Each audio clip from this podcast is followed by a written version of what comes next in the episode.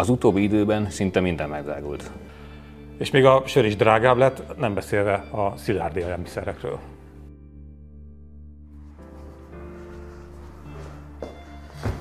A papírárak és így a nyomdaköltség is folyamatosan emelkedik, most harmadával többe kerül, mint tavaly ilyenkor, és a folyamat még nem állt meg. Drágulnak az építőanyagok is, és minden, ami egy lakásfelújításhoz kell. Drágább lett a kultúra, a könyvek, a színház, meg az utazás is.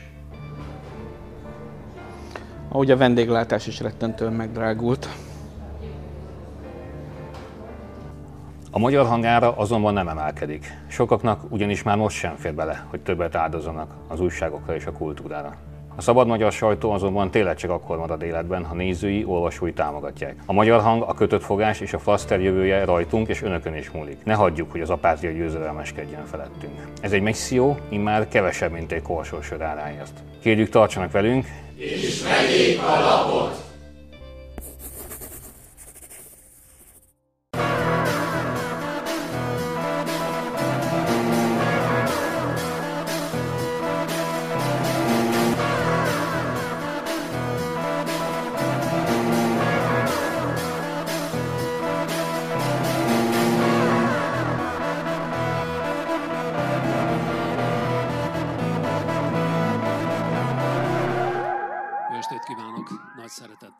Tisztelettel köszöntöm Önöket, és tényleg a, a tisztelet hangján indítom el ezt a műsort. Ugye körülbelül két héttel ezelőtt kértünk segítséget Önöktől, mert hogy elmondtuk, hogy az euró árfolyama, meg hogy ugye nem vállalják magyarországi nyomdák a magyar hang nyomtatását, szóval rengeteg probléma van, és tényleg több százan előfizettek, új előfizetők, és rengetegen biztosítottak a szeretetükről minket, mármint nem minket, hanem a magyar hang szerkesztőségét, persze ebbe beletartoznak az itt ülők is. Szóval ezt szeretném megköszönni, és hát további tisztem az, hogy még megkérjem, hogy a önöket, vagy legalábbis, hogy buzdítsák azokat, akik még nem fizettek esetleg elő a magyar hangira, hogy hogy még, még kéne, kéne ahhoz, hogy a gödörből ki tudjunk mászni. Még úgy is, hogy a magyar hang ugye a magyar piacon a mm, legolvasottabb napilap, de mivel ugye tudják, most is, szerintem. Heti lap, heti lapot akartam mondani, igen. És a második, a többi stimmel. Jó, de én már megelőlegeztem. Hát tudják, nálunk olyan túl sok kormányzati hirdetés nem jelenik meg, meg semmilyen. Tehát, hogyha ez így lenne, mármint, hogy megjelenne, akkor semmi problémánk nem lenne. Nem erről fogunk beszélgetni, hanem a napi aktualitásokról Csintalan Sándorral.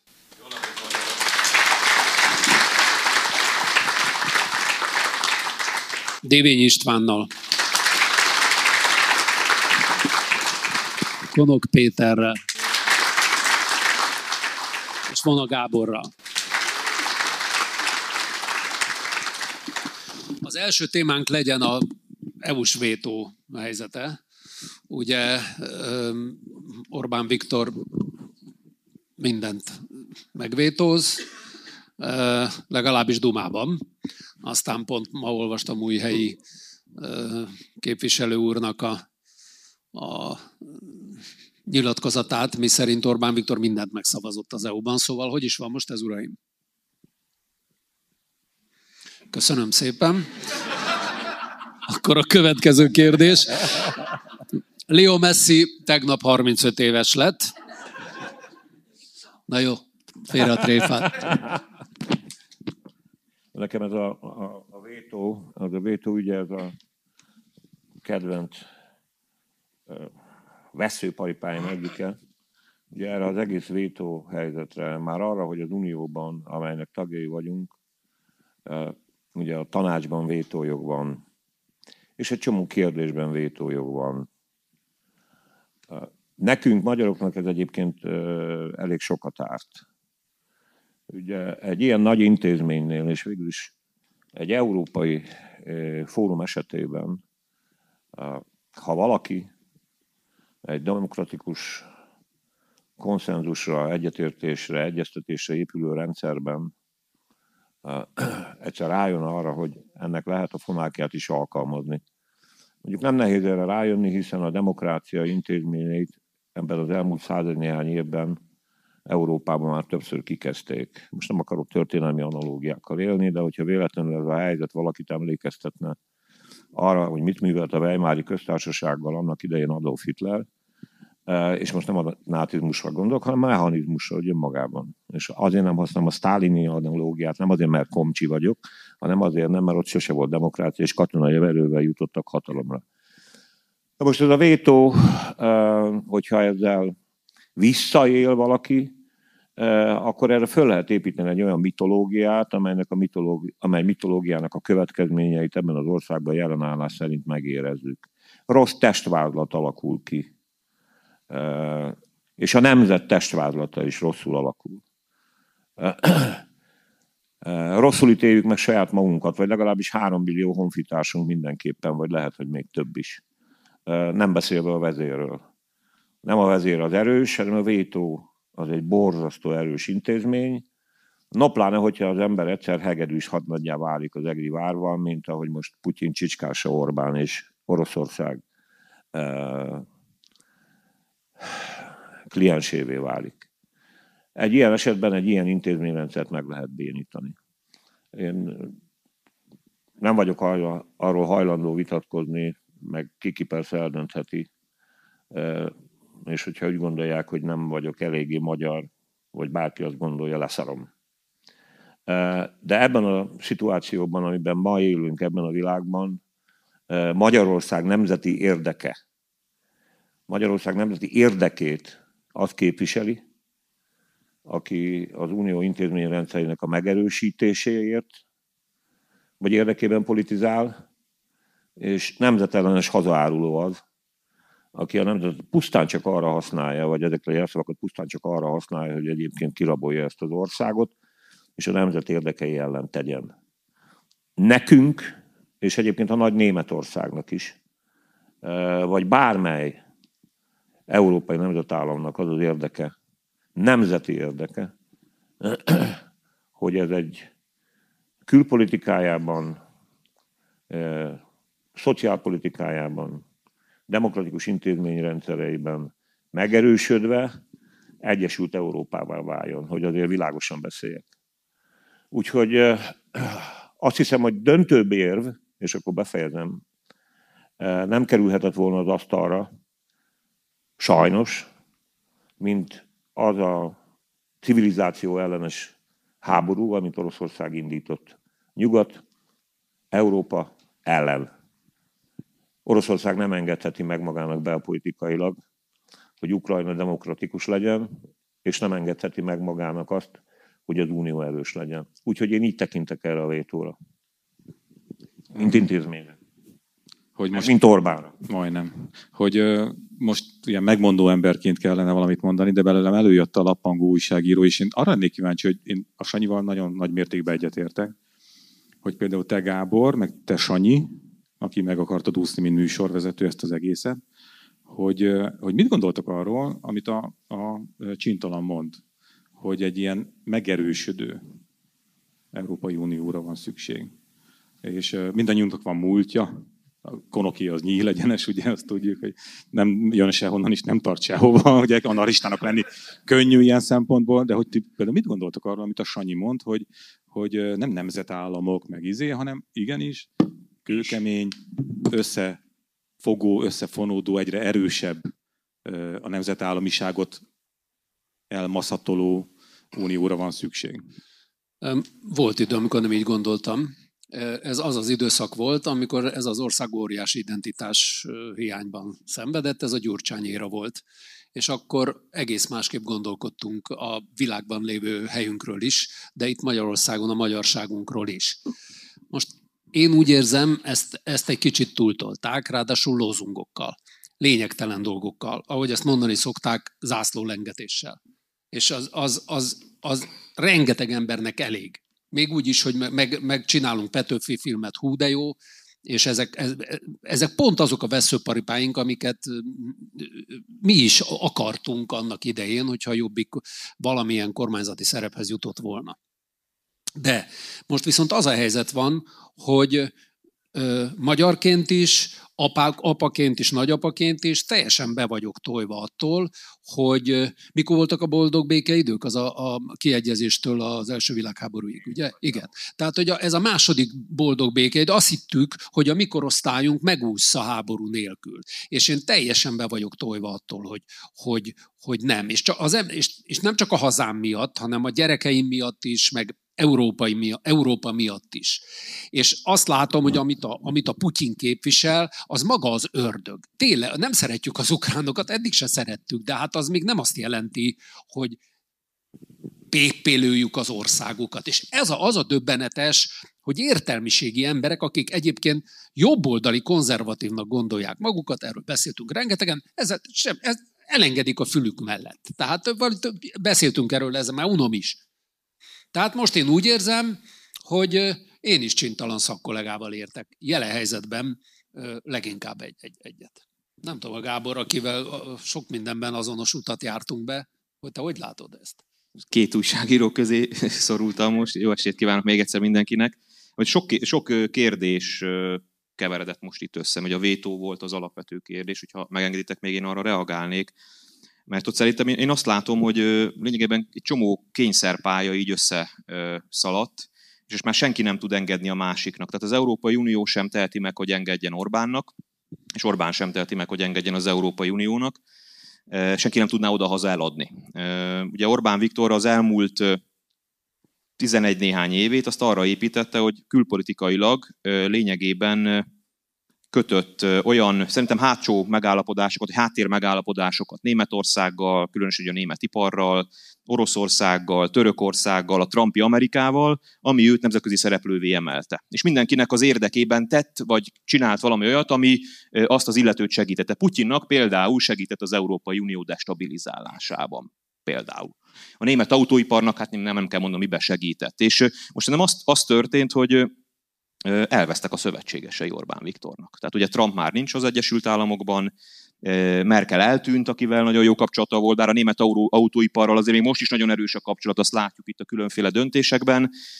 És, és a lengyelekkel ugye pont az orosz konfliktus miatt összevesztek, és az, és az Oroszország pedig teljesen vállalatlanná vált. Tehát ugye én egyébként ez, ez egy nem téma ma este, amennyire ismerem a menetrendet, de tehát elképesztő, hogy Putyin hogy mehetett bele ebbe. ebbe. Tehát ez té- té- tényleg egy pszichológiai kérdés már szerintem, vagy pszichiátriai kérdés, hogy, hogy hogy vihette bele Oroszországot abba a háborúba, amiből nem, nem, nem fog tudni jól kijönni már Oroszország sem, és Putyin sem. De ez Putyin bukása, akár még ha meg is nyerik ezt a háborút elképesztő véráldozatokkal, ez, ez Putyin már nem lesz soha a nemzetközi szintéren vállalató vezető, tehát szerintem ezt ő elbukta.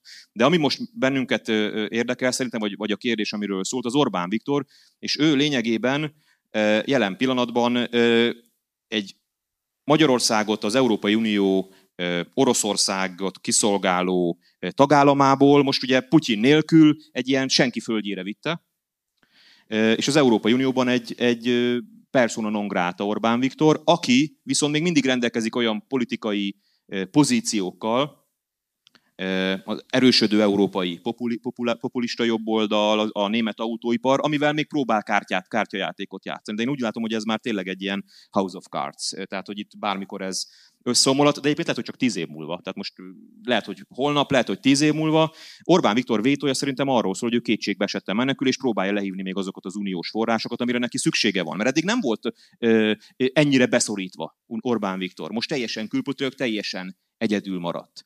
Úgyhogy én azt látom, hogy itt egy kényszerpálya van, de a másik oldalról, itt most hagy legyen egy más részt is, a másik oldalon az Európai Unió sem teheti meg azt, hogy elengedi Orbán Viktor kezét. Tehát, hogyha valaki attól tart itt a teremben, hogy Orbán Viktor kivezeti Magyarországot az Európai Unióból, akkor én azt megnyugtatnám. Tehát én, én azt, annak a valószínűségét, hogy ilyen bekövetkezik, nem látom. Ez Orbán Viktornak sem érdeke. Ő addig erős, amíg az Európai Unióban van. Az, az ezzel, ezzel tud áru, ezt árulja végül is a nemzetközi piacon, hogy ő egy Európai Uniós tagállamnak a vezetője. Ő részt vesz az Európai Tanács ülésein. Neki ott szavazati joga van, adott esetben vétójoga van. Ha ez, ez megszűnik, akkor ki kíváncsi Orbán Viktorra és Magyarországra. És ha visszatérve a, akkor az István a te kérdésedre, természetesen a, a Sanyi, amiket elmondott aggodalmakat, itt a boldog békeidők, meg a háború kérdésébe teljesen legitimek, és szerintem mindannyiunkat így nyomaszt ez az egész, mert most már túl vagyunk egy migráción, túl vagyunk egy Covidon, most éppen háborúba vagyunk, tehát hogy nem tudunk föllélegezni, hogy ne jöjjön valami újabb borzalom, és, és ez azért rányomja lélektanilag szerintem mindenkire a, a hatását. De én abban nem vagyok biztos, hogy az európai, egy, vagy az európai unió erőssége az csak egy formában valósulhat meg. Tehát, hogy szerintem az Európai Egyesült Államok nem az egyedüli útja ennek. Én, én el tudom képzelni, hogy ennek van más formája, nem a nemzetek Európája feltétlenül, és nem is a kétsebességes Európa, de én azért ezt egy legitim vitának tartom. Hogy, hogy vitassuk meg, hogy jó-e az Európai Egyesült Államok, szerintem egyébként nem. És szerint az, azért nem jó, mert szerintem nem, nem, ille, nem illeszkedik bele az európai történelmi fejlődésbe. Tehát az, amit Amerika megcsinált, az az ő történelmi fejlődésébe beleilleszkedik ha mi azt akarjuk lemásolni, akkor, akkor valami olyat akarunk át, tehát amit amikor átveszünk valami olyan mintát, ami nem szervesen nem illeszthető a mi történelmi fejlődésünkbe. Várjál, nekünk magyaroknak miért lenne rossz egy Egyesült Európai Unió? Tehát mi, mi, mit veszítenénk el ebben a történetben?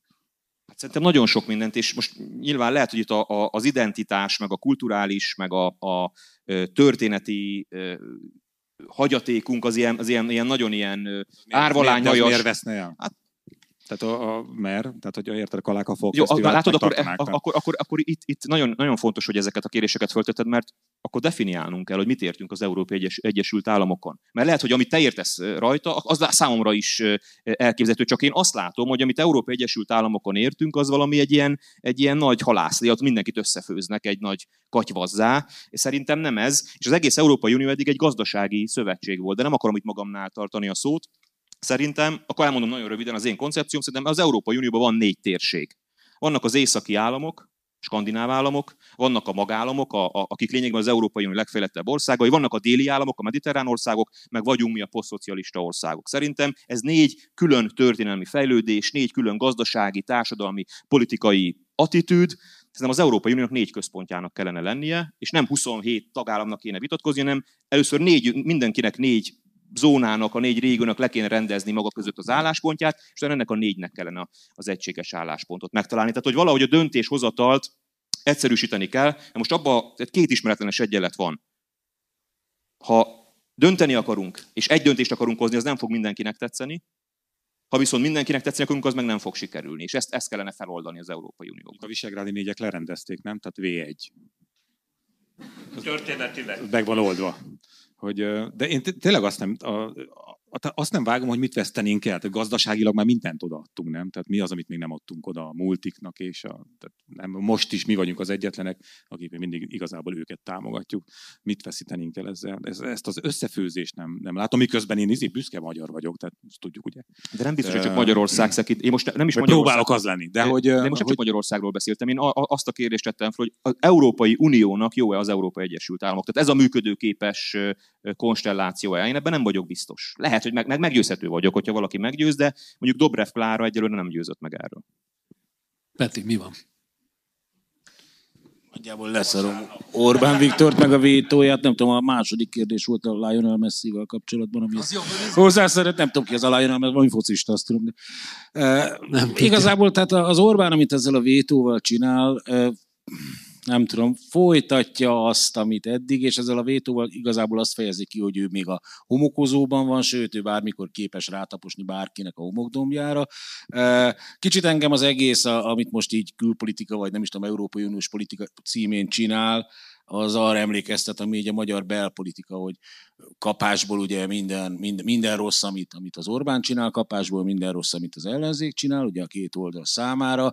Igazából nem is a kérdésekről van soha szó, hanem arról, hogy ki csinálja. Az Orbán most mindent élből e, megvétóz, és ez nagyon vicces, mert e, látszólag olyan dolgok, amiket ugye elvileg támogat, azokat is megvétózza, ugyanakkor meg azt azért nagyon jól tudjuk, hogy ezek a vétók mennyit érnek.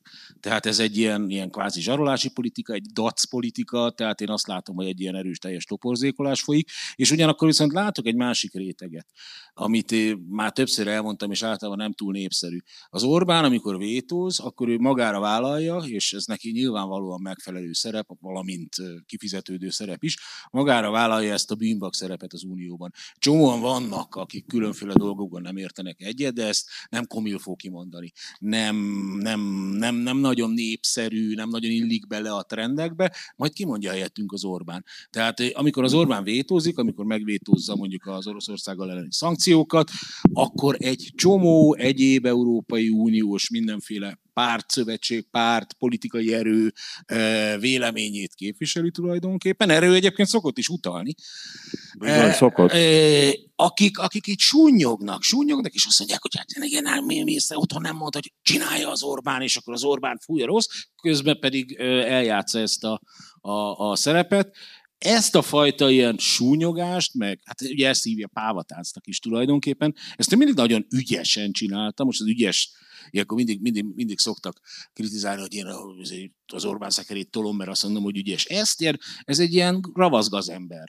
Tehát ebben otthon van eljátsza. Csak az, az igazság, hogy, és ebben egyetértek, hogy kezd kimerülni ez a, a kiürülni ez az egész doboz, kimerülni ez a szerep, mert, mert azért most eléggé egyöntetű dolgokat látunk. Az Unióban is azért van egy olyan hangulat most már például, hogy a, a, hát ugye valamiféle ilyen súlyozott többségi szavazással helyettesítsék ezt a vétót. Azért ilyen nagy nemzetközi szervezeteknél, ez a, de hát akár országoknál is, ugye gondoljunk a lengyel nemesi köztársaság végzetére, nem nagyon szokott működni ez az egy, egy valaki beakaszt az egész folyamatnak, és akkor az egész folyamat hasra esik történet.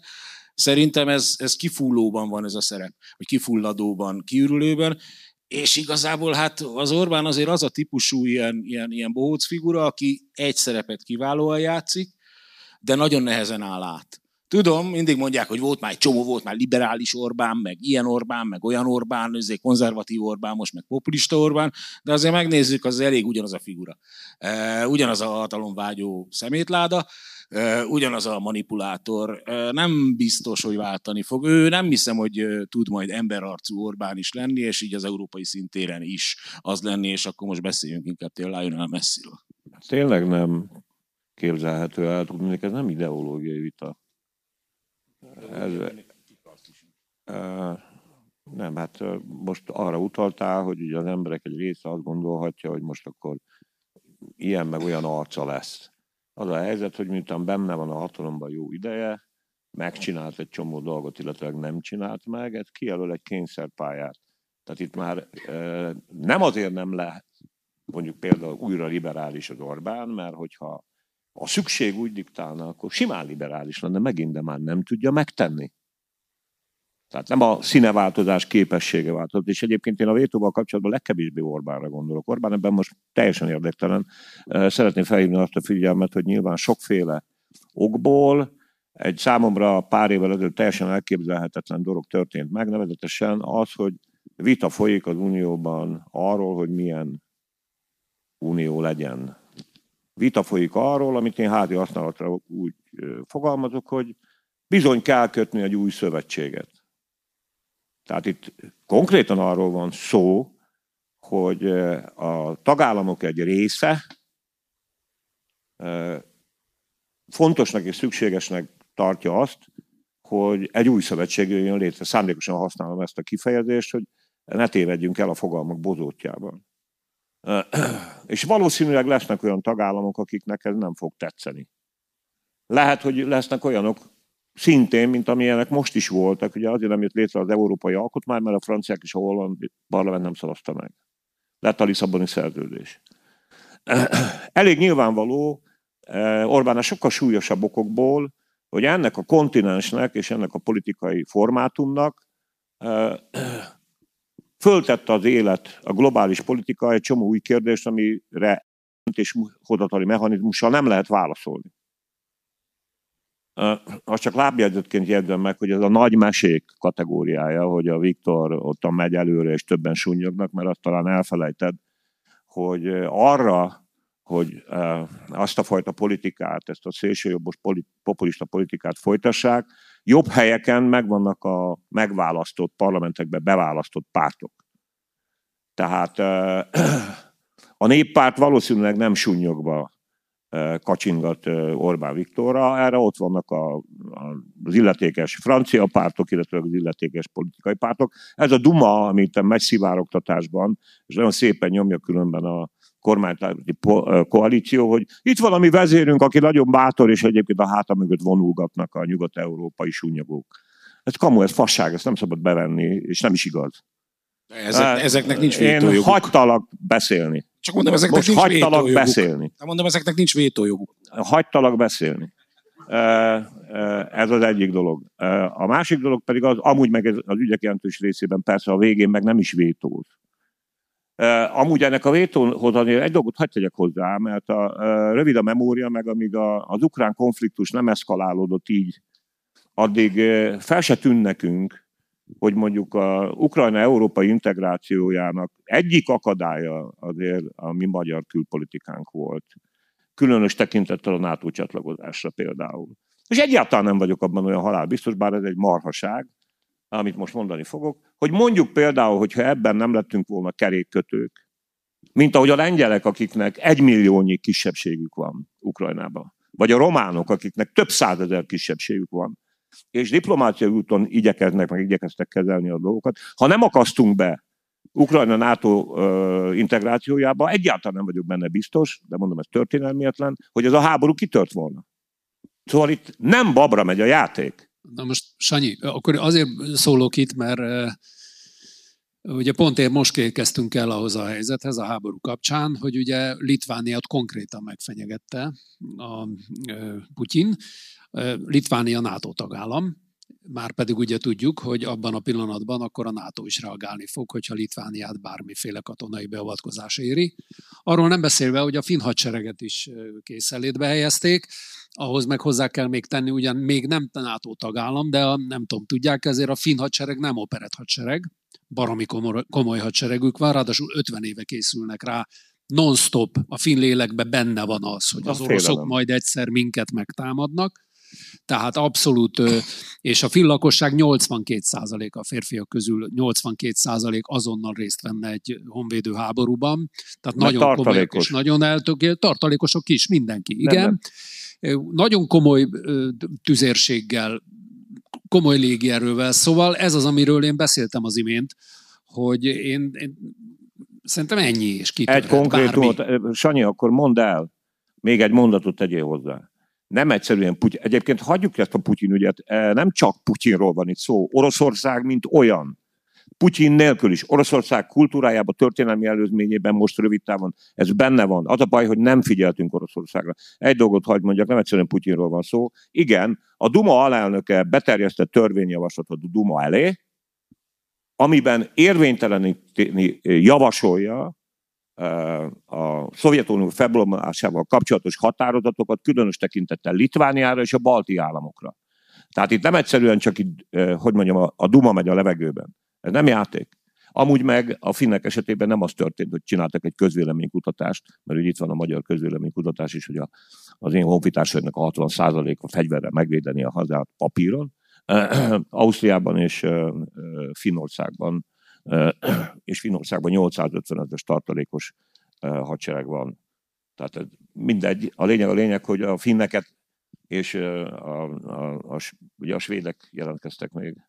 A finneket és a svédeket persze fenyegetik, de azért ez nem ugyanaz, mint az, hogy van egy élő, eleven törvényjavaslat a Duma előtt Litvániával kapcsolatban. Jó, de hogyha az atomfegyvereket kivesszük az egyenletből, akkor azért azt látjuk, hogy az orosz hadsereg épp nem arra alkalmas, hogy levanja a világot, nem? Tehát nem. De azért azt látjuk, hogy a faluról falura küzdenek, és meglehetősen nehezen haladnak előre, és elég komoly áldozatokkal. Úgyhogy persze, persze, hát a fenyegetés, az fenyegetés, csak, csak azért én nem látom ezt a világ legyűrő orosz hadsereget, bocsánat, hagytalak beszélni. Ja nem. Az nem én voltam, és nem te. Nem csak annyit még a, a másikhoz, hogy még, még visszakanyarodva, hogy, hogy szerintem ahogy a Sanyi beszélt közben, az jutott eszembe, hogy milyen keveset beszélünk arról, és talán lehet, hogy elő kéne szedni azt a témát, hogy mit gondoltunk mi magyarok az Európai Unióról, amikor csatlakoztunk, majdnem úgy mondtam, mint Horn Gyula, és mit gondolt rólunk az Európai Unió. És hogy, hogy fel voltunk-e mi készülve arra, hogy uniós polgárok legyünk, és fel volt-e az unió készülve arra, hogy kiket akar uniós polgárá tenni? Hogy, hogy működhet-e ez egyáltalán? Mert én most már nagyon sokszor gondolkodom azon, hogy, hogy menne ez nekünk. Tehát amit most nyugatról látunk, gondolunk, és most negatívumokat és a pozitívumokat is mindent egybevéve, hogy ez például Magyarországnak, a magyar polgároknak menne? Ennek a 10 millió embernek? Sikerülne? Tudnánk? Képesek vagyunk rá valaha is? És az Unió, az tudta, hogy kik azok, akiket keblére ölel? Volt arra fogalma, hogy, hogy mit jelent az a történelmi múlt, a szocializmus, és akkor még, még, még hátrébb, de mondjuk elég a szocializmus, hogy, hogy milyen terheket cipel a magyar társadalom, hogy kik vagyunk mi. Szembenéztek ők vala is azzal, és azt gondolom, hogy nem. Hogy se ők, semmi. És én ettől imádom Európát, már amennyire lehet imádni Európát, és nagyon szeretném, hogyha a örökön örökké oda tartoznánk, és egyre jobban oda tartoznánk, de például ezzel soha nem foglalkozik senki, vagy legalábbis keveset. Hogy, hogy hogy mentünk mi bele ebbe a történetbe, és hogy fogadtak ők be minket. És ez most off-topic, ilyen szempontból, csak hogy Sanyi Na, de hát Pista, hogyha az a franciák meg a németek vannak. E, e, ős Európai Uniós tagállamokként tudnak együttműködni, ugye olyan történelmi ellentétek vannak szinte, mint a románok meg köztünk, tehát ilyen alapon én, én mély, mély, mélyebbre, mélyebbre gondolom ezt a történetet, az egyén. Tehát ilyen atomizálnám az egyén szintjére, hogy, hogy egy magyar állampolgár hogy viszonyul az államhoz, a, a, a, a önmaga állampolgári viselkedéséhez, mit vár el, mit gondol, Hát hogy azt várja el, hogy az állam tartsa el. Hát ez a tipikus szocialista gondolkodás. Azt, azt várja el, hogy az állam például, tartsa például el. A mai napig van. ez köszön vissza minden választáson. Oké, okay, de ez, ez, ez, még, ez csak egy szeletke, és még van egy rakás ilyen. Tehát, hogy, hogy, hogy tudtuk mi, hogy mit is kéne elhagynunk a, a mi magyarságunkból, mert ez végül is valahol a magyarságunk is. És tudta az Unió azt, hogy, hogy ö, ö, kik azok, akik beérkeznek az Unióba. Nagyon hülyén hangzik talán, vagy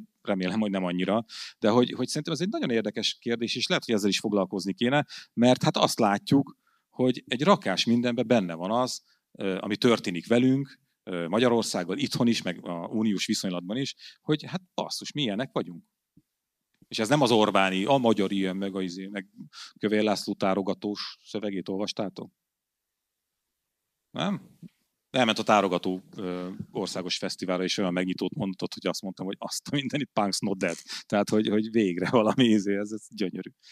Ö, hogy, tehát, hogy, hogy ilyenek vagyunk ezek szerint mi magyarok, és ezzel kéne valamit kezdeni. Tehát, hogy ezzel kéne valamit csinálni Mivel? az uniónak is. Hát azzal, hogy, hogy, hogy, hogy szoktam mesélni a hallgatóimnak, amikor nem értik azt, mert ugye a hallgatóim között nagyon sok fiatal van, és nem értik azt, hogy milyen volt a Kádár rendszer. És mindig elmesélem ezt a példát, szerintem a műsorban is elmondtam, hogy gyorsan összefoglalom, hogy Borsodi kisfalu, icipici patak, nincs kitisztítva a, a, medre, jön egy ilyen villámár, hatalmas egész napos izé van, zivatar, és ez a kis patak, amit mindenki nevetségesnek tartott addig, meg libaúztató, meg átugrottak, meg ki is száradt, ez akkorára duzzad, hogy elmossa a félfalut. És kimegy a tévéstáv, és ott áll a bácsi, háta mögött az elmosott házal, és azt mondja, hogy annyiszor mondtuk a tanácsnak, hogy ki kell takarítani az árkot. Annyiszor mondtuk a tanácsnak. És akkor nem értik, aztán kezdik kapizsgálni, hogy a faszért a tanácsnak kell mondani, nem? Hát ha retkes a izé előttem, a vizes árok, fogom és kitakarítom. Tehát valahol itt kezdődne a polgár. Tehát, hogy, hogy, hogy ez nekünk megvan magyaroknak? És ha nincs meg, akkor hogy a fenébe akarunk mi Európával bármilyen szimbiózisba lépni, ahol meg a polgár az, aki. Ennek most le lehetne írni, hogy mit jelent a polgár, vagy mit gondolunk a polgárról, nekem is van egy definíció, valószínűleg nem jó, vagy nem helyes. De hogy, hogy ha kettőt nem lehet egyensúlyba hozni. Nem lehet kicsi legóként összerakni, két kicsi legó, akkor, akkor mi a fenét akarunk mi Európától, és mit akar tőlünk Európa? Na most ezt jól elvittem, ezt a beszélgetést. Hát ezt jól elbasztad tényleg. most komolyan. Kurvára nem erről van szó, az Isten áldja meg. Mert? Egyrészt, mert? egyrészt, egyrészt azt gondolom, hogy Európa is tele van, Európai Unió, nem az Unió, 20 valány nemzetállam, ahány annyiféle részben a Gábornak is válaszolva, szóval az amerikai egybesült államokban is azért mondjuk lehet látni még akár a moziból is, hogy ahány állam mindenféle kultúrák, meg izék, ilyen a dél, meg olyan az észak, meg amolyan, meg vannak polgárosodott városok, meg milliók vannak, akik sült idióták, és orvosok sem mennek el. ez egy nagyon mély része a dolognak, de ez hosszú-hosszú sztori. Itt most igazából az a kérdés, hogy azokat az elemi nyomásokat, amelyek prioritásként jelennek meg, tehát nem mi döntöttük el, hogy itt van a szomszédban a háború, és most ez mennyiben függ össze, Tamás bácsi kitakarítja a budit egyébként, pedig jár körbe ebben az országban, és még az országon belül is ebben az értelemben is olyan elképesztő szakadékok vannak, emberi, kulturális és mindenféle szakadékok. Az embernek azt kellene például földolgoznunk, hogy az embernek sokféle identitása van. Tehát az én magyar identitásom, és van magyar identitásom, meg vagyok róla győződve, dogmatikusan merem kijelenteni, egyáltalán nem összeférhetetlen az európai identitással, ami szintén annyi ahányféle az olasztól, a germánig, a, a, a mi az Isten haragják, a flamandig, a vallonig, ezeket a konfliktusokkal együtt kell tudni élni, és ugyanakkor meg muszáj felismernünk azt a e, kihívást, ami előtt ez a kontinens van, múltjában és jövőjében. Nem akarok én semmiféle modernt más, másolni, Gábor. Nem olvastam egy könyvet, és az jutott eszembe, vagy akinek még eszébe jutott, hogy akkor csináljunk úgy, mint az amerikai Egyesült Államok. Hanem azt tudomásul kell venni, hogy a globális előtérben is megjelentek őrült nagy globális érdekkonfliktusok. És ezek az érdekkonfliktusok, ezek nagyjából egyébként az erő mellett fognak eldőlni, a valóságos erők mentén. Ezen a kontinensen a sok-sok nemzetállamnak érdeke, hogy darabonként ne szedjék őket miszlikbe. A globális terek, ami nem egy újdonság, mert ha emlékezetem nem csal, az első nagy globális politikai és hitbéli jelenség maga a katolicizmus volt, amely 2000 éve itt van, és most nézzék meg a katolikus egyházat a pápával együtt is, hogy amúgy egyébként milyen sokféle. És hiába egyetemes, mégis sokféle. Tehát muszáj a kontinensnek is. Egyébként, hogyha még egyszer nem akar magának kontinensen is háborút, ennek az intézménynek a garanciáit meg e, újra kötni, új szövetséget kötni, és nem mintákat másolni, hanem a túlélésért küzdeni. Amúgy meg egy civilizációs háborút hirdetett, és nem a Putyin. Hát te aztán tudsz oroszul. Na ne el a hülyét. Te aztán tudsz oroszul. Csedd meg. Jó, most ezt nem... Jó, Péter. Ó, Istenem, milyen majom ez is. Na mindegy, az anarchisták ilyenek. Nem is folytatom. Remélem. Reagálnék erre a ö, európai identitás kérdésre, mert persze, hát nekem sem okos sem, semmilyen álmatlan éjszakát, hogy a magyar identitásomat, meg az európai identitásomat összeilleszem, de van erre, meg ugye itt beszéltetek a finnekről, hogy 82 százalék hadba szállna, hogyha támadás érné, magyaroknál ugye a felmérés szerint 60 százalék. Erről jutott eszembe egy dolog, ami szerintem megvilágítja, hogy, hogy mi is hiányzik az Európai Egyesült Államokhoz Európából. Ezt már többször elmondtam, lehet, hogy itt is, úgyhogy akkor elnézést ért. Ez egy George Friedman nevű amerikai geostratégának a gondolata, és nekem nagyon, nekem nagyon megvilágító erejű volt.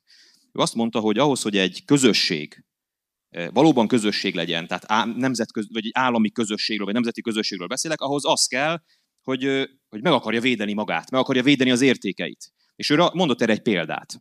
Ha már itt a finnek, hogy hányan védenék meg Finnországot, meg, meg mi magyarok. Ő azt mondta, hogy ha az Egyesült Államok elnöke kiáll, és azt mondja, hogy emberek, amerikaiak, támadásért az Egyesült Államokat, meg kell védenünk az amerikai érdekeket, meg kell védenünk az amerikai értékeket, holnap kérem, hogy jelentkezzenek, és harcolunk érte. És valószínűleg másnap egy millió ember jelentkezik. Most csak mondok egy számot, vagy mondott egy számot, hogy szeretné, akár az életét is feláldozza az Amerikai Egyesült Államokért. Menjünk tovább. Oroszországban Putyin azt mondja, hogy Oroszország érdekeit, értékeit veszélyérte, holnap szeretném, hogyha minél többen jelentkezinek, hogy védjük meg akár a vérünkkel is Oroszországot. És valószínűleg egy millió ember, vagy akár még több jelentkezik. Törökország, stb. stb. Akkor képzeljük el azt, hogy az Európai Bizottság elnöke kiáll, és azt mondja, hogy emberek, Európát, az európai értékeket és az európai érdekeket végtelen nagy veszély érte, hogy holnap kérném, hogy Európáért áldozzuk a vérünket. Hányan jelentkeznének szerintetek? Szerintem senki. És ez a baj. És e- erről beszéltem, amikor, hogy, hogy az identitás Ez így volt a második tehetjük... világháború előtt is, az Isten áldja meg. E, ez a, a legbarom, e, akár mekkora egy ember a Friedman, aki egyébként egy közgazdász, e, de ettől függetlenül ez teljesen érvénytelen. Teljesen, teljesen érvénytelen Jó, senki. De mondjuk, hogyha Litvániát megtámadják az oroszok is egyébként, elkezdenek befelé jönni Európába, hirtelen elég sokan leszünk, akik fegyvert fogunk ragadni. Jó. Én azt gondolom, hogy ez ahhoz, hogy az Európai Egyesült Államok megvalósulhasson, ahhoz igenis kell egy európai identitás, és az európai identitás nincs meg, és az Európai Uniónak egyébként felelőssége, mert az egész Európai Unió, és azért ahhoz, hogyha ha mi Európai Egyesült Államokat, vagy egyáltalán erős Európát akarunk, akkor szerintem őszintén kéne beszélni bizonyos dolgokról, amik lehet, hogy kellemetlenek. Föltetted azt a kérdést, hogy föltetted azt a kérdést, hogy hogy mit akart Európa tőlünk. Hát én azt, azt hogy mit, mit akartunk, mi, mit, hát mi szerettünk volna kevés munkáért sok pénzt keresni, és ugyanolyan színvonalon, Bécsben, ugyanolyan színvonalon ugye? élni, mint a, az osztrákok. Igazából ez az álmunk volt. Történelmileg meg is érdemelnénk, mert nyilván, mert annyit szenvedtünk, most már akkor egy kicsit jöjjön valami napfényes oldala a történelemnek. Most tanulni kéne egy kicsit. Igen, nyilván, ezt, ezért is, tanulhatnánk. Ez, igen, erre is utaltam. De miért kellettünk mi az Európai Uniónak? És itt lehet, hogy ezben nincs igazam, de én azt gondolom, hogy az Európai Unió nagyon jól tudta, hogy mi kik vagyunk, már mint Kelet-Közép-Európa. Nagyon jól tudta, hogy körülbelül mire lehet ezekkel kapcsolatban számítani. De neki gazdaságilag érdeke volt. Neki gazdaságilag érdeke volt, hogy fölvegyen bennünket. Nem egy jótékonysági intézménybe vettek föl bennünket, ahol szerették volna, hogy mi polgárosodjunk, meg legyenek mi is olyan gazdagok legyünk, mint ők. Nekik egyszerűen piacra meg olcsó munkerőre volt szükségük. És Nekünk amikor az uniós forrás idejön, annak egy jelentős része az uniós cégeken keresztül szépen visszavándorol és fűti a német gazdaságot, meg a francia gazdaságot, meg a most magyar. már az angol gazdaság, meg a magyart is, nyilván meg a magyart is, csak azt mondom, hogy akkor ezt is és? tegyük hozzá. Ne, te, hát tegyük, nem, de Gábor, ne, ne tegyünk le, de ez, hogyha fekete meg fehér lenne az európai, a, a Nyugat-Európa jó, meg a szép, meg de a senki nem mond ilyen. Hát, jó, hát a nagyon hülyéken kívül nem mondanak Jó, ilyet. világos, de azért még, az még, a baj, hogy ezeknek a... a hülyéknek a száma gyarapodik, és most már nemzeti szocialistának hívják magukat. Amúgy meg egy dolgot hagy mondjak. A példa, ellenpélda a Friedmanhoz. Itt van például Ukrajna. Aki nem közgazdász. Aki, itt van például Ukrajna, de aki, na jó, mindegy. Itt van például Ukrajna, aki tényleg bizonyos értelemben nem létezett. Tudtuk, beszéltünk róla, a nemzetállami vajjudás kellős közepén volt. De most lesz Ukrajna.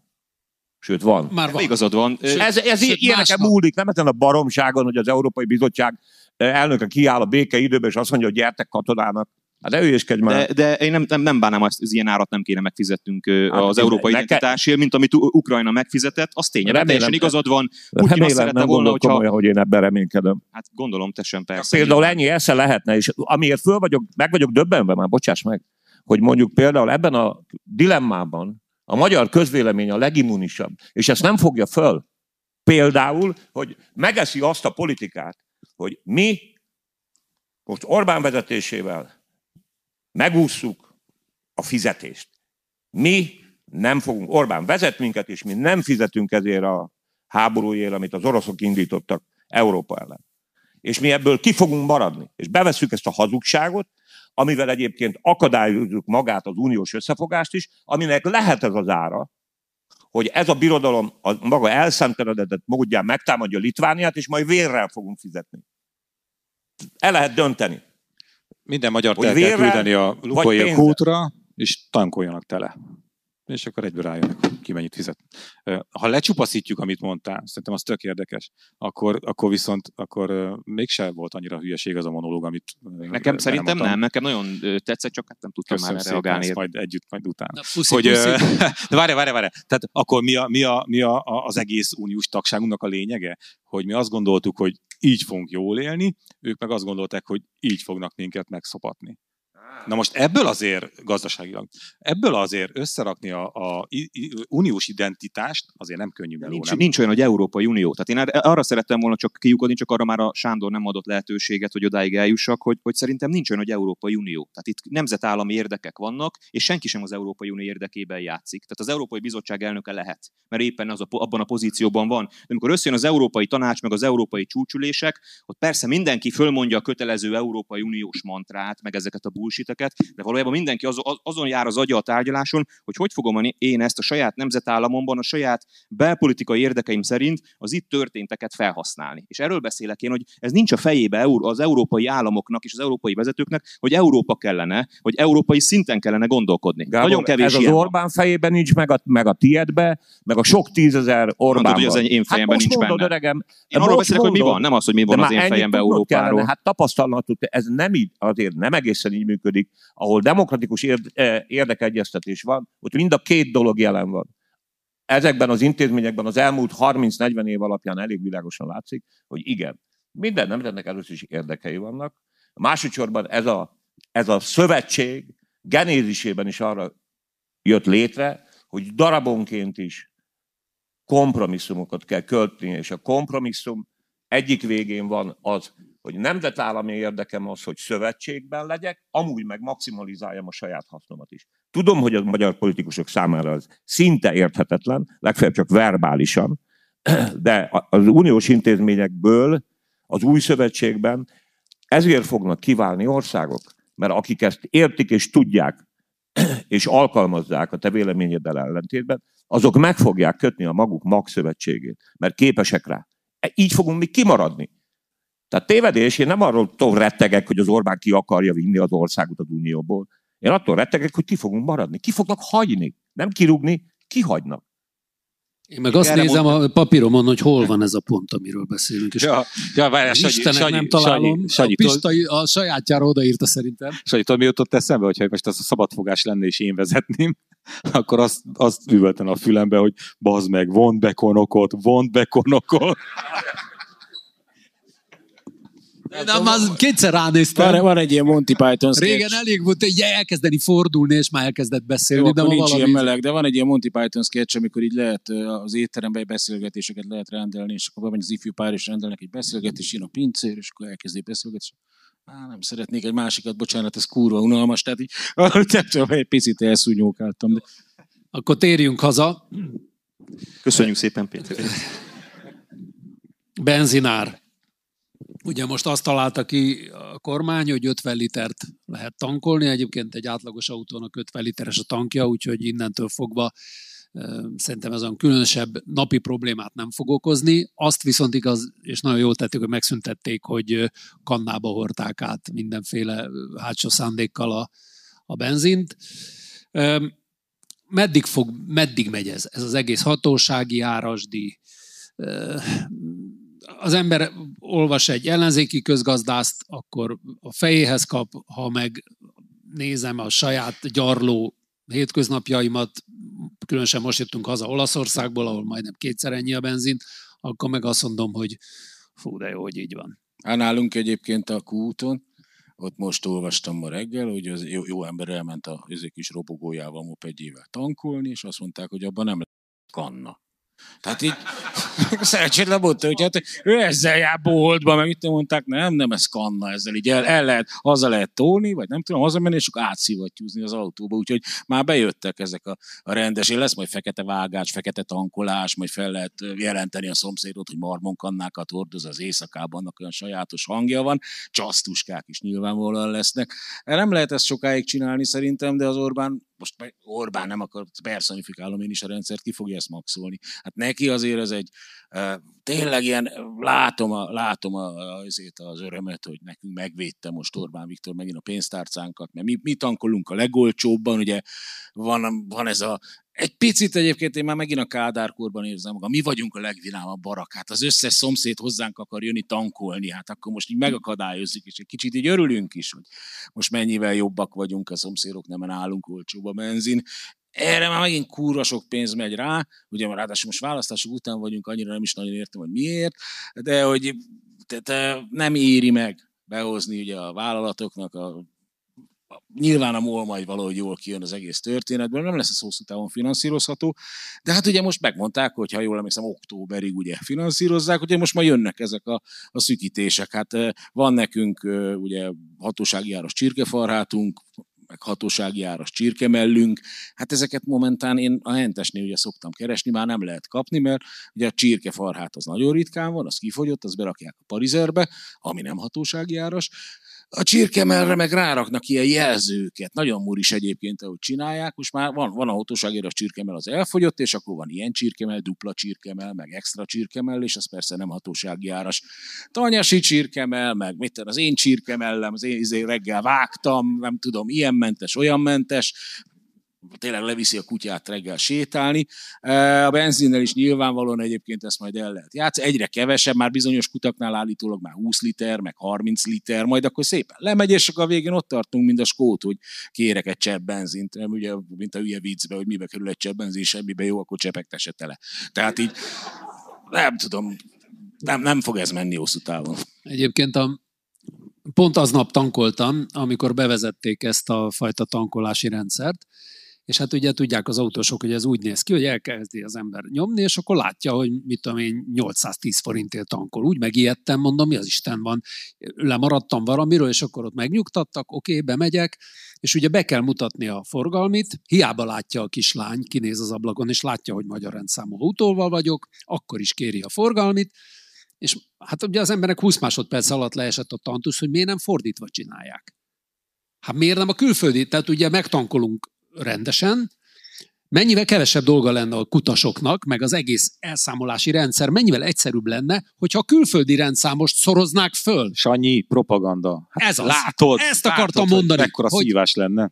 Így viszont több milliószor szembesülünk azzal, hogy pártunk és kormányunk nekünk 480 forint. Mekkora érzés, amikor látod azt a nagy árat, bemész, és így lepereg, mint a, mint a flipper. Plusz Egyébként, plusz örülök, izé, várjál, és várjál, mat, nekem, matekból, nekem, matekból jövünk föl, mert ugye most be kell szorozni 480-nal. Tehát, hogy nem az van, hogy, izé, hogy láthatod, hogy mennyi az, nem 480-nal szorozni. Tehát lenne ilyen feladat a, a képességmérésben, nemzetek között, ott mindig lemaradunk mostanában, hogy 480-nal szorzás, szerintem a magyarok ilyen izé, 100 százalék. De minden esetre nekem, nekem magyarabb arcom van, mint a pörzsének, ezek szerint mert múltkor tankoltam, és így lobogtattam a forgalmat, és azt mondta nekem a kis, hogy ugyan már hagyja. Tehát így rögtön, rögtön lerít rólam, hogy magyar vagyok, valószínűleg a bajusz teszi egyébként. Viszont a molnak volt egy ilyen buris akciója, mert ugye bizonyos kutakon már azon, hogy a tankolsz, tankolsz, 50 liter, tak, és akkor ugye elakad. De a mol meg ezt nem építette be a kutyaiba, azért aki 51 liter tankolt, annak szépen kiszámlázta, vagy annyit kellett kifizetni az egészet, ugye nem a hatósági áron, hanem ugye a normális áron, és akkor most azt lehet, hogy aki túlfizette magát, ilyen 20-30 ezer forintokkal egy tankolásnál, ne felejtsük el, az majd úgy visszakapja, tehát bizonyos helyen majd lehet fellebezést írni, meg kérvényezni, amit ez olyan, mint amikor a MÁV késik, és akkor megpróbálod visszaszerezni a pénzedet, hát gondolom eltart egy darabig. Volt a héten egy gumicsont, a, ez a Vármegyésdi, nyilván mindenki tudja, és rá is harapott szépen a közvélemény, ezt egyébként baromi jól csinálja a Fidesz. Akkor, amikor van a háttérben valami nagy sundám, bundám, akkor időzítve mindig bedobnak egy ilyet. De mikor nincs a háttérben? A hát igen, igen, igen. E, ezt a témát hoznám föl, ha gondoljátok, mert egyébként szerintem annyira nem izgalmas dolog. Persze minden híratos poénkodott, hogy most akkor hogy nemtől, nemzetes asszonytól búcsúzunk, meg a főispán ki lesz, meg ilyenek. Na, van benne ebbe? Van ebbe, vagy nem? Szerintem ebbe, ebbe több, a, csinta, több van, a, csintalannak, a, a csintalannak adjuk meg a szót, de tényleg, mert ő posztolt egyet, hogy ő találkozott már egy főispánnal.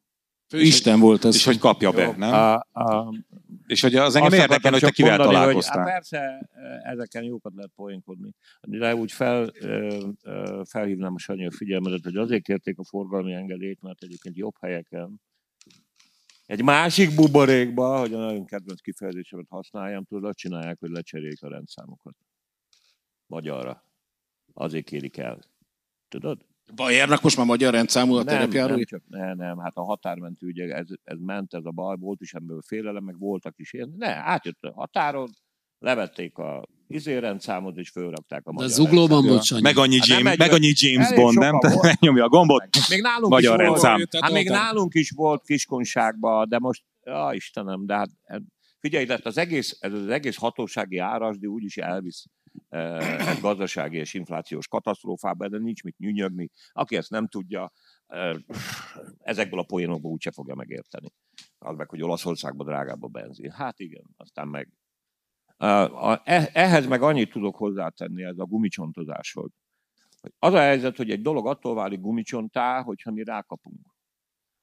Amúgy meg én azért annyiban, és át lehetett volna lépni ezen a dolgon, most meg már elég gyorsan, hogyha annyit tudomásul veszünk, igen, a feudális Magyarországot formáiban, stílusában és nyelvezetében is hozni akarják. Ennyi történt. Amúgy, hogy ennek egy mellékes haszna az, hogy gumicsontot csinált belőle a politikai ellenzék, meg értelmiség egy része, hát az egy plusz haszon nekik.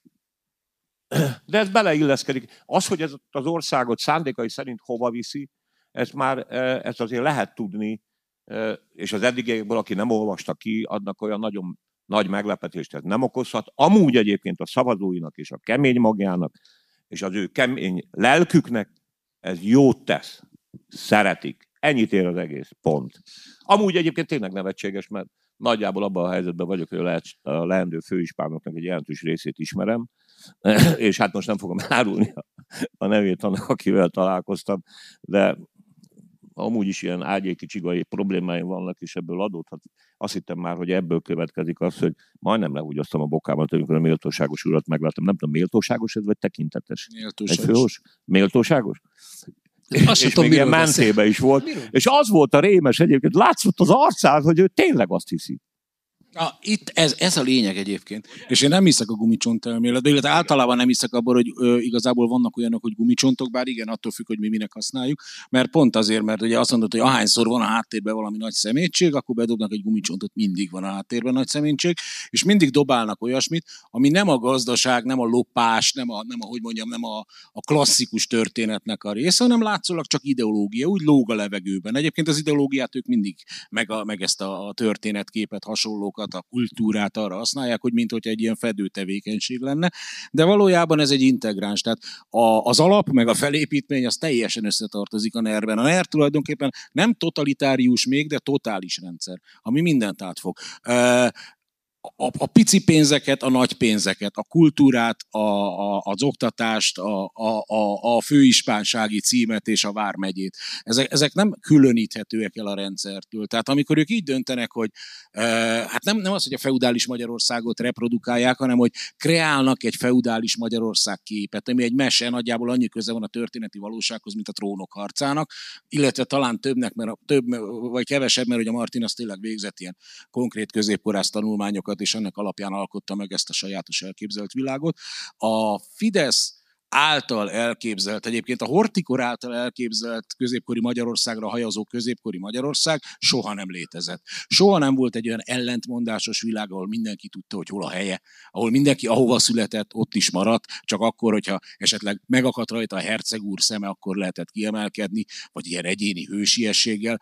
Soha nem volt olyan középkori Magyarország, ahol a parasztoknál ázongtak volna, ahol, ahol ne próbálták volna nem befizetni az adót, ahol egyébként a, a nemesség szintén nem lázadozott, nyilatkozott volna, és a főispánnal szemben ne raktak volna be egy nyakas alispánt, aki ugye nem a helyettese volt, hanem a megyei nemességnek a, a küldötte, tulajdonképpen egy ilyen önkormányzati figura. Tehát ez egy, ez egy ellentmondásmentes világ, és a Fidesz, amikor ezt elképzeli, és amikor ezt ilyen nevekkel, névmágiával próbálja aláhúzni, hogy ezeket a, mi ez most kormányzati megbizottakat, ez egy főispánnak hívja tényleg, meg vármegye, meg minden, hol van a földön, vár, na mindegy, teljesen lényegtelen, ezzel, ezzel nem akarok élcelődni, mert ez tényleg megvolt már, akkor ezzel a névmágiával való, egy valódi jelentést akar átadni. Egy valódi, az, hogy ők ezer évre terveznek, ami egyébként nem igaz, mert ők valójában egyszerre terveznek ezer évre, és egyszerre próbálnak mindent kilopni, hogyha majd összeomlik ez az egész szal két év múlva, vagy három év múlva, vagy fél év múlva, akkor addigra már ki legyen hordva innen az egész ország. De nem csinálhatunk, szerintem, szerintem becsapjuk magunkat, ha úgy csinálunk, mint hogyha ez csak valami ámítás lenne. Ez a rendszer része, és nagyon sok fontos jellemzőt elárul a rendszerről az, hogy, hogy igen, hogy egyébként, hogy maguknak is beképzelik, tehát így a rögtönő méltóságos lesz. Ez a rendszer magát méltóságosnak képzeli. Ugyanakkor nagyon fontosnak tartják, hogy most már annyira se lássunk bele a mindenkori vagyonukba, mint eddig.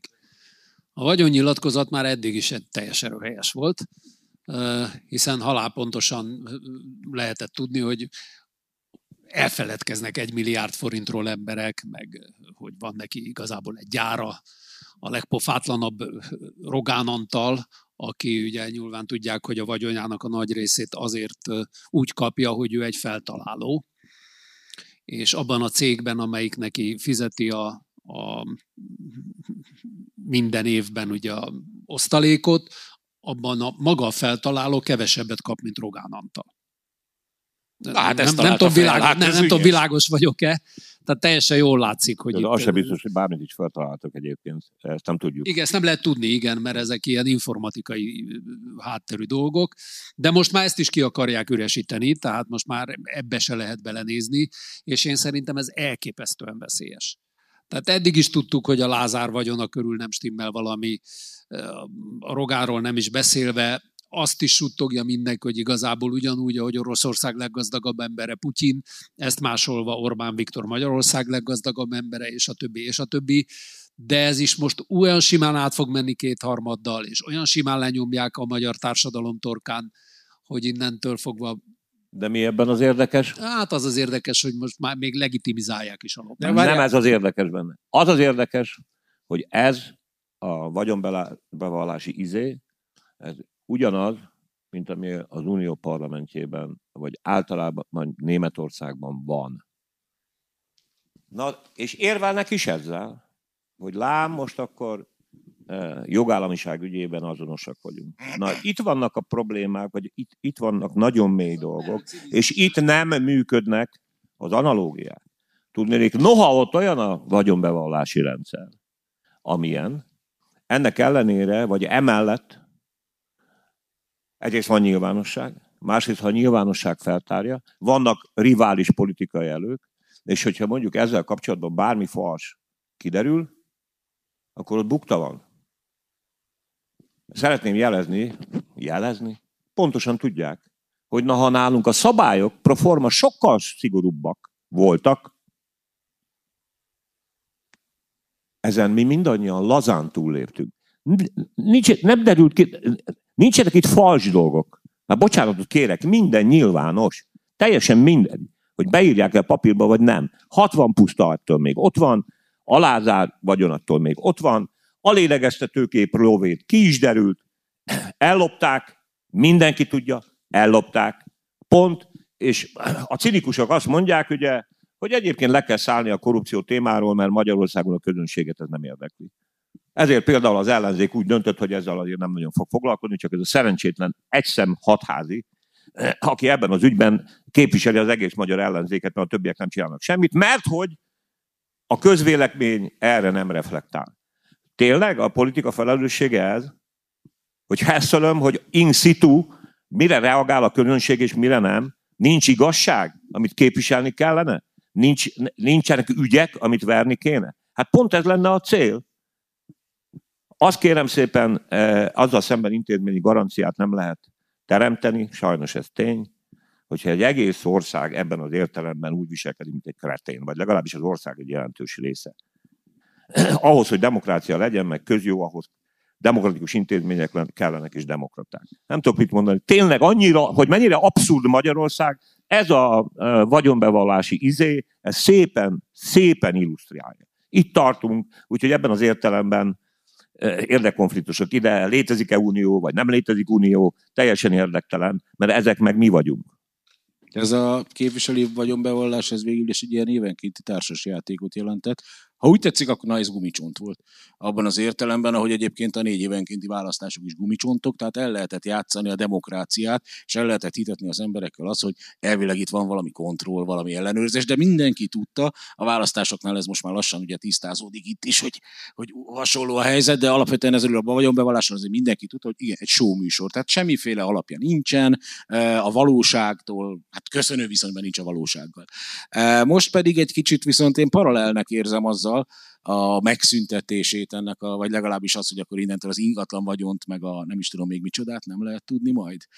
Az Semmi se. Az, hogy milyen trabantjuk van, azt lehet tudni. Mert az se, hogy trabantja van, mert az, is, az, az mindig a vicces volt, amikor bevallották a ladát, meg a trabit, meg mit tudom én. Az most már érték, tehát. Ide egy oké, tehát akkor most már semmit nem fogunk tudni. Egy kicsit olyan, mint amikor átnevezik magukat ugye főispánnak. Tehát eddig ugye eljátszottuk a demokráciát, volt egy ilyen látszat történet erről, hogy évenkénti kontroll gyakorol az ország nyilvánossága és a nép és a parlament és a mit tudom, önmaga és a, a választott képviselők vagyona és a politikusok fölött, és most így azt mondják, hogy nem, innentől főispán. méltóságos főispánnak a proli ne szaglásszon a vagyona körül. Az már egy egészen másik történet. Az már nem a, ugye a nép képviselője, meg bla bla bla bla, izé miniszter, szervusz, szervórum, dei, mit tudom én, akármit elmondhatunk. E, a méltóságos képviselő, a főispán urat, azt már a, a, a király nevezi ki. Senkinek semmi köze ahhoz, hogy hány lovat fog a fogatjába bele. Én ugye voltam országgyűlési képviselő Sándor barátommal egy, együtt, és ugye a vagyonnyilatkozat az úgy Akkor még nem volt a barátod. De a, másik, másik. A Pör, Pörzse Sándorról beszéltem. A sok Sándor. Sándorok közt cinkos, aki néma. A másik Sándor később lett a barátom. Szóval úgy nézett ki, és úgy néz ki még lényegében talán ma is, hogy az országgyűlési képviselő leadja a vagyonnyilatkozatát, abban egyébként főképp az ingóságok, illetve bocsánat, az ingatlanok a, talán a legizgalmasabb kérdések, és amennyiben én jól értelmeztem ezt a változást, pont ez az, ami kikerül az most, így. az is, de ugye igazából én nem, én valahogy nekem ezen akadt meg a, a szemem, vagy ezen kezdett el úgy pörögni a, a gondolkodásom, mert hogy én azt gondolom, hogy az elmúlt években itt ezen a fronton erősített nagyon a, a, a főispáni osztály. Tehát, hogy akár a Balaton tekintetében, akár az ország egyéb részeit tekintve, én azt, azt, azt látom, hogy, hogy itt elképesztő bevásárlás zajlott, és, és hogy ez már túlmutat a, tehát lehet azt mondani, hogy ugye a korrupció, meg a, az emberi kapzsiság, de hogy szerintem ez már túlmutat ezen. Tehát itt már nem csupán, én legalábbis kezdem most már azt érezni, hogy itt nem csupán valamiféle szerzési vágyról van szó, hanem egy konkrét és tudatos stratégiáról. Lényegében szerintem a Fidesz vagy a NER már nem is arra készül, hogy, hogy hány választást nyerünk meg, hanem szerintem ezeknek a bevásárlásoknak a célja, és igaza van Péternek, hogy, hogy azt már ne lássuk mi, tehát azt a halandók ne lássák, de ezeknek a bevásárlásoknak a célja már lényegében egy uralkodó osztálynak a, a létrehozása, amikor ez a rendszer összeomlik. Tehát picit, mintha hasonlóra készülnének, mint a szocializmus összeomlása után a szocialista párt vezető alakjai, akik átmentették a gazdasági hatalmukat. Szerintem most már a Fidesz Például nem a... a barátod. Én, én azt gondolom, hogy a, a Fidesz és a NER már nem a politikai hatalmának a továbbmentésére készül elsősorban, hanem sokkal inkább erre. Tehát, hogy, hogy ilyen történelmi távlatba helyezzem, mint történész végzettség, vagy történelemtanár végzettségű, a NER utáni korszak nemesi osztályát teremtik meg, és ennek a, ennek a anyagi bázisát szedik össze most a szemünk láttára lényegében. Gábor, hát a, a Lánci évekkel ezelőtt e, tudományos alapossággal ezt kifejtett. Sőt, tehát ki is mondta, bocsáss meg, hogy szabadba vágok, hogy a korrupció az a lényege a rendszernek. Amit korrupciónak hív az ellenzék, az a lényeg a rendszernek a nemzeti tőkésosztály megteremtése. Egy baj van vele egyébként, nekem olyan nagy kifogásom nem lenne ellene, ha mondjuk ez egy működő tőkés osztály lenne, tudod. Őszintén nem vagyok, azt gondolom, hogy ha azt állítanám, vagy bármit állítanánk e-, ezek ellenkezőjével, nem vagyok farizeus, és valahol az eredeti tőkefelhalmozás is ebben a Marxnak örökérvényű igazsága van a tulajdon. Az elején valahol lopásként kezdődik. Az A földbe, a, a, a, mindegy, a földbekerítéstől kezdve, de nem is ez a lényeg. A, a probléma tényleg abban van, hogy ez, ezek, ezek egyrészt ez a cél régen tudható, úgy, ahogy te is mondtad, a túlélés is benne van, de benne van a dinasztia alapítása való törökés, a, a politikai hatalom örökkön örökké való megőrzése, ugyanígy benne van, mint az a félelem, hogy elveszítjük.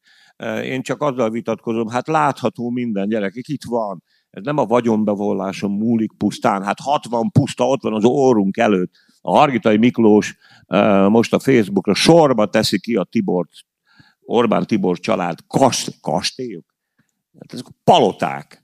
Ez senkit nem érdekel. És ugye ebben az a nagy tragédia, hogy ebből nem születik innováció. Lehet, hogy nagyon cinikusan fog hangani, de ez adott pillanatban mondjuk akár a GDP növekedéséhez hozzájárulhat is, de ez hol tőke?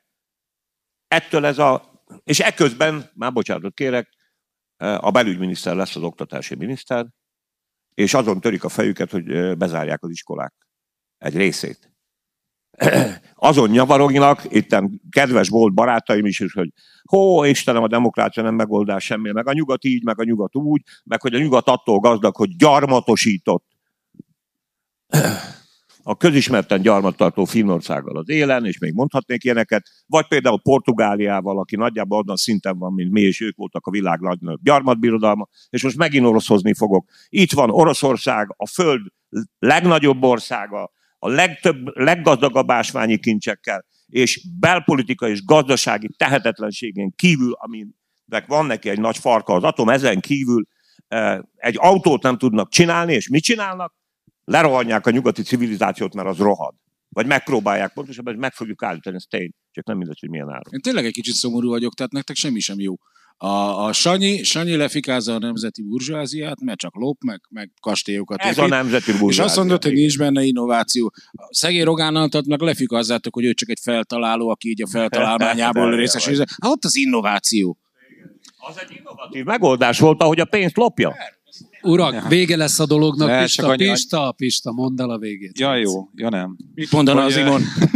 nem csak, hogy, hogy tehát az Orbán Viktor non-stop nullás bevallásai után végül is mi üresedik itt ki, nem? Tehát, hogy, hogy olyan nagy veszteségünk nincs. Az egyik, a másik meg az, hogy, hogy a válaszolnának volt most egy remek gyűjtése arról, hogy tulajdonképpen az Andrási út, ami ugye tele van ilyen, ilyen kis izékkel, kunyhókkal, meg vityilókkal, hogy ez gyakorlatilag már a neré.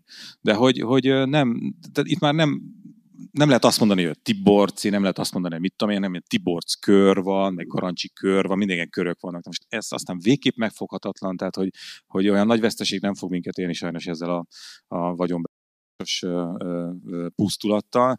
És a, a harmadik meg az, hogy, hogy baromi nehéz a korrupcióról beszélni, miközben tényleg nem érdekel senkit, de azt gondolom, hogy muszáj, meg hát fel kell tárni ezeket az ügyeket. Tehát amikor a, a 364 milliárd forintos turisztikai támogatásból majdnem 60 milliárdot viszel Tiborc köre, akkor, akkor, miről beszélünk, nem? Tehát ö, olyan problémákkal élünk együtt, amelyek nyugaton felfoghatatlanok. Ez is akart lenni annak a monológnak, a legós monológnak a lé, egyik lényege, hogy nincs több lényeg a lényege, hogy, hogy, hogy nem is értik. Tehát nem, hát van egy ország, ahol a, a kormányfőnek a veje viszi el az állami támogatásoknak a nagy részét. Tehát ha ezt így elmondod, nézni, néznek majd rád, hogy miről beszélsz, hát ez mi, mi, hogy, hogy, vagy felcsillan a szemük, nem konok meg, szerintem már látja is Péter, nem, hogy, hogy rá, azt a minden, itt az a rogán mégiscsak feltaláló. De hogy, hogy muszáj ezzel foglalkozni, Igen. csak miközben tényleg a kutyát nem érdekli, akkor baromi nehéz ezt csinálni. Figyelj, Pista, azért kell elmondani, és mindaddig kell elmondani, és mindig el kell mondani, mert azért akkor, amikor majd a plafon ezekre az emberekre rá fog szakadni a magyar társadalomra, akkor legyenek, akik ebben az ügyben érvényeset tudnak mondani akkor is. Én még egy mondatot tennék ehhez az egészhez. Ez képletesen is, és a valóságban is úgy van, hogy ez a réteg, ez a mi új burzsóáziánk, a NER, ez egyébként, amikor jól érzi magát, akkor meg kisgrofót hallgat. Értik, ugye? Nem a kisgrófóval van balon, meg kit érdekel, hanem ezen a szinten van, és ez minden, ez leszivárog mindenhova. Tehát ők, amikor mulatnak, akkor kis grófóra mulatnak. Egyébként tessék elolvasni a Dévényinek a könyvét, hogy hogy mulatnak a, a izék. Lehet olvasni, nem, mint hogyha olyan nagy élmény lenne, meg az ember a könyv nagyon jó, de... de Pedig olyan jól indult Sanyi. Valaki, de nem, nem, nem. Egy majdnem megcsináltad. Figyelj, majdnem jó fej voltál. Basszus, sokon múlott. É, figyelj, de ha valamit, félre, ha valamit félre akarsz érteni, akkor félre fogod érteni. Összefoglalnám kalapszar, de tanulságos. Nem, nem, nem. nem, nem. Hát Engem Sanyi, Sanyi felhívott, amikor lerakta a könyvet, és mondta, hogy, hogy jó. jó. Tényleg jó. Na, akkor legyen ez a vége, hogy jó a Dévényi Pista könyve legyen. Legyen, Köszönöm. legyen. Megvettem. Elbúcsúzom, mert hogy a műsornak vége, de utána még a szokásos kérdezfelelek. Köszönöm, hogy megtiszteltek minket.